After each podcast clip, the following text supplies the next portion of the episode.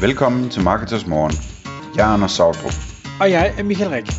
Det her er et kort podcast på cirka 10 minutter, hvor vi tager udgangspunkt i aktuelle tråde fra forumet på marketers.dk. På den måde kan du følge, hvad der rører sig inden for affiliate marketing og dermed online marketing generelt.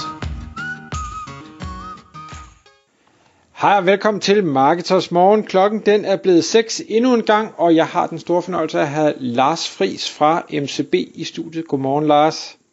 Godmorgen Michael.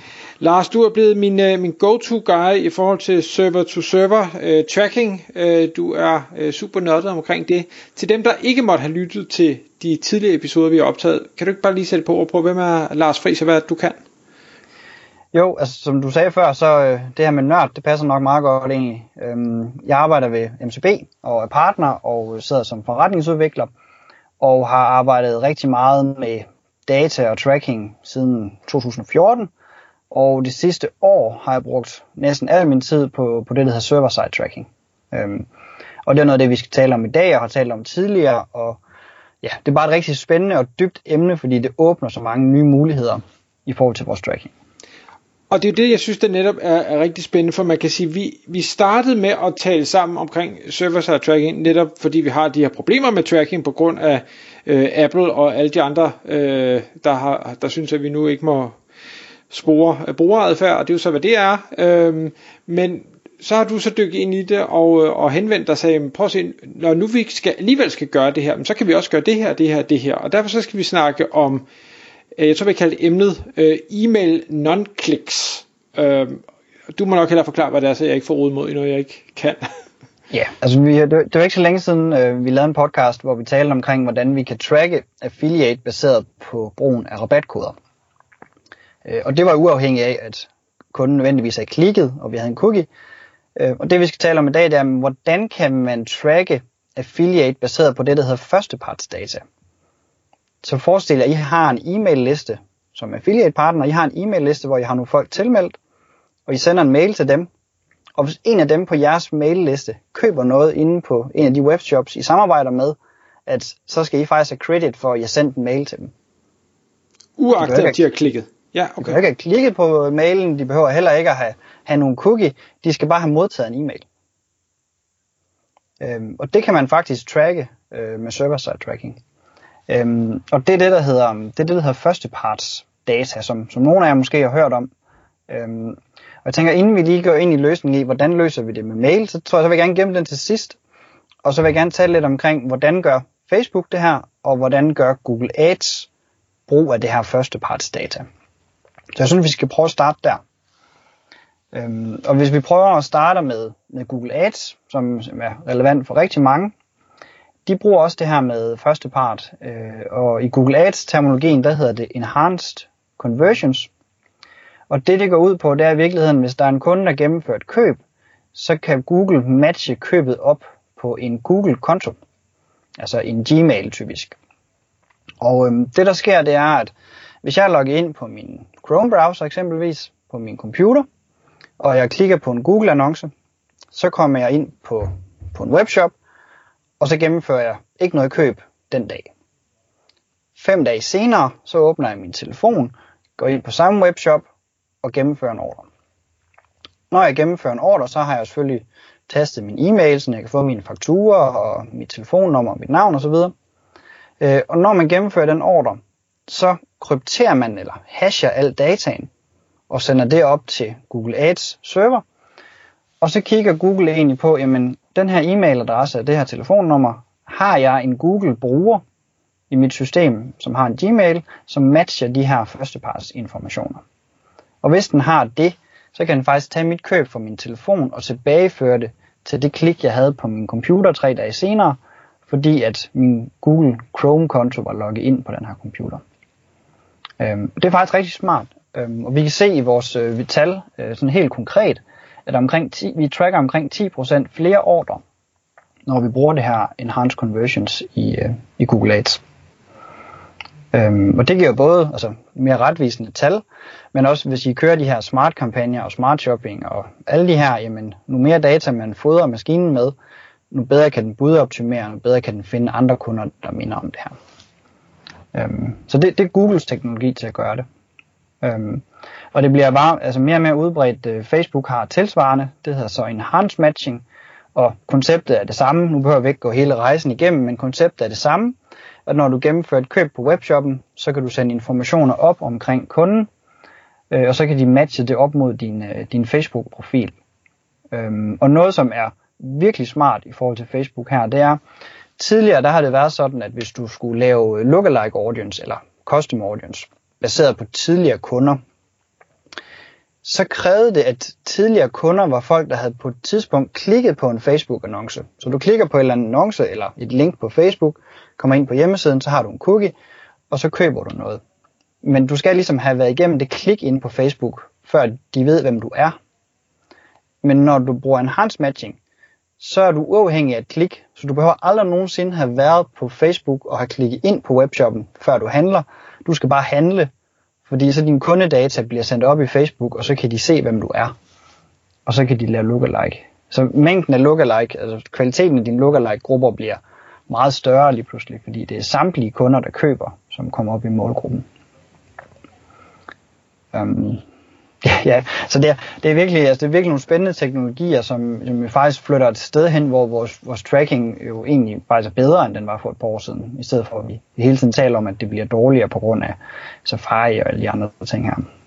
Ja, jeg tænker, det, det er jo super spændende. Også nu har vi, snakker vi selvfølgelig meget til, til webshops og annoncører her, men, men jeg synes jo også, det er super spændende for affiliates, øh, fordi du har du så endnu et argument for at, at skabe dig en, en e-mail liste. Det er ikke kun øh, Øh, baseret på, at du kan få nogen til at åbne og, og klikke. Øh, det er faktisk også bare det, at du har sendt, og det, det er jo faktisk lidt en overraskelse for mig. Jeg havde ikke troet, at det bare var det, at den skulle modtages, der afgjorde det. Altså jeg tænkte, ah, at man skulle måske mindst åbne den, eller et eller andet.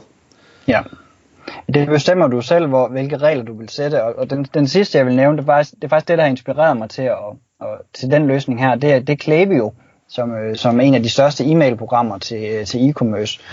Øh, de har samme teknologi. Du, du hooker Klaviyo op på din webshop, og øh, der har de et 7-dages konverteringsvindue. Forstået på den måde, hvis der er en på e-mail-listen, som har modtaget en e-mail, og de køber noget inden for 7 dage, så det køb, det bliver så koblet tilbage på, altså så kigger den tilbage i Klaviyo, den her e-mail, der var brugt på ordren, er de tilmeldt, og hvis de har modtaget en mail, så det køb bliver ligesom koblet op på den mail, de så har, de så har modtaget.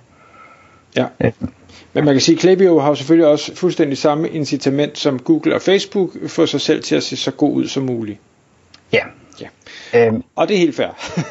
ja, og hvis vi så skal tilbage til, hvordan, hvordan kan vi så bygge det her på et affiliate-program? Og det er jo i virkeligheden, at, at teknologien jo lidt den samme, fordi det der egentlig sker, det er, at hvis du har en kunde, som gennemfører et køb på din webshop, så har kunden jo en e-mailadresse. Det vi så gør, det er, så sender vi den e-mail op øh, i vores server, og så siger vi til serveren, ring lige op til MailChimp, eksempelvis hvis det er det, som affiliate nu sender fra. Ring lige op til MailChimp, tjek om den her e-mail eksisterer i kundelisten, og tjek om de har modtaget en mail inden for eksempelvis 7 dage. Og så ringer serveren op og får svar over fra MailChimp, og hvis MailChimp så svarer ja, øh, LFH-MCB fik en mail for tre dage siden, øh, jamen, så kan vi så beslutte, at jamen, så skal de også have credit for den ordre og, og konverteres over i vores affiliate-program. Okay. Og, og al den her information, vi nu snakker om, vi kan definere og sætte regler op for og sådan noget, den information bliver så efterfølgende øh, skudt over i affiliate-netværket, sådan så affiliaten i sin konto kan se, Nå, nu har jeg tjent noget her. Yes. Ja. Okay. Vi, kan faktisk, altså, vi kan faktisk gå så langt også, fordi vores øh, MailChimp eksempelvis kan jo også fortælle, hvilke mails, der er blevet sendt. Så i princippet kunne du også sende information med, hvilken mail det var, der havde givet salget. Spændende. Og, og det her med de syv dage, det kan man også selv definere, hvis man nu som, som webshop tænker, jeg, jeg synes ikke, du skal have øh, kredit i alle syv dage. Jeg synes kun, det skal være tre dage, for du har sendt en mail eller sådan noget. Så, så kan man definere det. Ja, du kan også definere, at de skal have klikket på den her mail eller de skal have åbnet den, men det er bare det er svært at arbejde med åbningsretter, efter vi har fået iOS 15, fordi den går i virkeligheden ind og åbner alle mails og gemmer en kopi ned lokalt, så der ser det ud til, at alle åbner mailen, så jeg vil nok hellere øh, track det baseret på, hvem der har modtaget mailen, og så måske sætte kommissionen lidt lavere. Ja, og så håbe på, at de der, øh, tossede Apple-brugere, de ikke bruger den der anonymiserede e-mails-funktion, de også tilbyder, hvor det bare sådan random, der bliver genereret. Så, så, har du ligesom, så er løbet kørt. Men altså, jeg synes, altså, selve scenariet, det er, altså, det, er jo, det er jo ret usandsynligt, at hvis jeg har sendt en mail, hvis jeg har 30.000 mennesker på min liste, og jeg har sendt en mail til dem, og en fra listen køber noget på den shop, jeg har omtalt. Altså, det er ret sandsynligt, at der er en sammenhæng derimellem. Ja, ja absolut, og, og man skal egentlig bare vurdere som, som webshop, øh, selvfølgelig, hvor, hvor stor synes man den sandsynlighed skal være, hvor længe skal det gælde, hvor meget værdi skal det tilskrives, Øhm, altså øh, hvis der ikke er klikket, jamen er, det, er, er der så skabt lige så meget værdi som bare en omtale, det er jo lidt ligesom når Facebook tager kredit for en visning, hvor vi jo alle sammen godt ved, at vi skåler forbi med 100 km i timen, så der er jo ikke nogen, der har set reklamen. Det skal man bare finde ud af, hvad der er. Men jeg synes, det er fedt, at muligheden er der. Ja, altså igen, altså det, det åbner bare så mange muligheder, det her, øhm, det her server-side tracking, og, og noget som også er fedt i, det er jo, at det er jo ikke fordi, vi sender, en, vi sender jo ikke den faktiske e-mail videre til nogen, fordi det er jo, det er jo en rigtig skidt i forhold til GDPR. Øhm, så så det, det man gør er egentlig, man, man bruger en teknologi, hvor man kalder det at hashe noget. Øh, og hashe betyder egentlig, hvis jeg putter, hvis jeg skriver lfh-mcb.dk, øh, og jeg bruger den her hash-teknologi, så giver den en 64 tegns lang kodelinje. Og hvis jeg gør det samme igen, så vil jeg altid få samme svar. Altså hvis jeg putter samme input ind, vil den altid give samme svar. Og på den måde kan man ligesom koble de to sammen, så uden jeg behøver at sende min mail over til MailChimp, så kan jeg egentlig sende den hashede udgave af mailen over til MailChimp, og så kan de se, om de kan finde den hashede udgave i deres system. Så hvis begge parter bare hasher på samme måde, så kan man se, om ting passer sammen, uden at man sender den faktiske mail med. Og vanen tro, Lars, hvis nu man tænker, sidder derude som annoncør, øh, og tænker, det her det lyder det med spændende, det kunne jeg godt tænke mig at, at arbejde videre med, hvad gør man så? Jamen, som altid kan man, kan man jo bare tage fat i mig øhm, på min mail, lfh-mcb.dk, eller fange mig på LinkedIn. Øhm, og omfanget af opgaven, det, altså det afhænger rigtig meget af, hvilket mailsystem du har, hvor god deres, øh, hvor god deres API den er, og også igen, hvor, hvor kompleks skal vi bygge det. Øhm, men tag fat i mig, så, så tager vi en god dialog omkring, hvordan, hvordan vi løser det. Det er ikke, altså det er ikke nogen kæmpe opgave at bygge det. Øhm, det meste er lige at få testet og samlet øh, trådene, så det fungerer rigtigt. Fantastisk. Lars, tusind tak, fordi du kom i studiet. Selv tak. Tak fordi du lyttede med. Vi ville elske at få et ærligt review på iTunes. Hvis du skriver dig op til vores nyhedsbrev på marketers.dk-morgen, får du besked om nye udsendelser i din indbakke.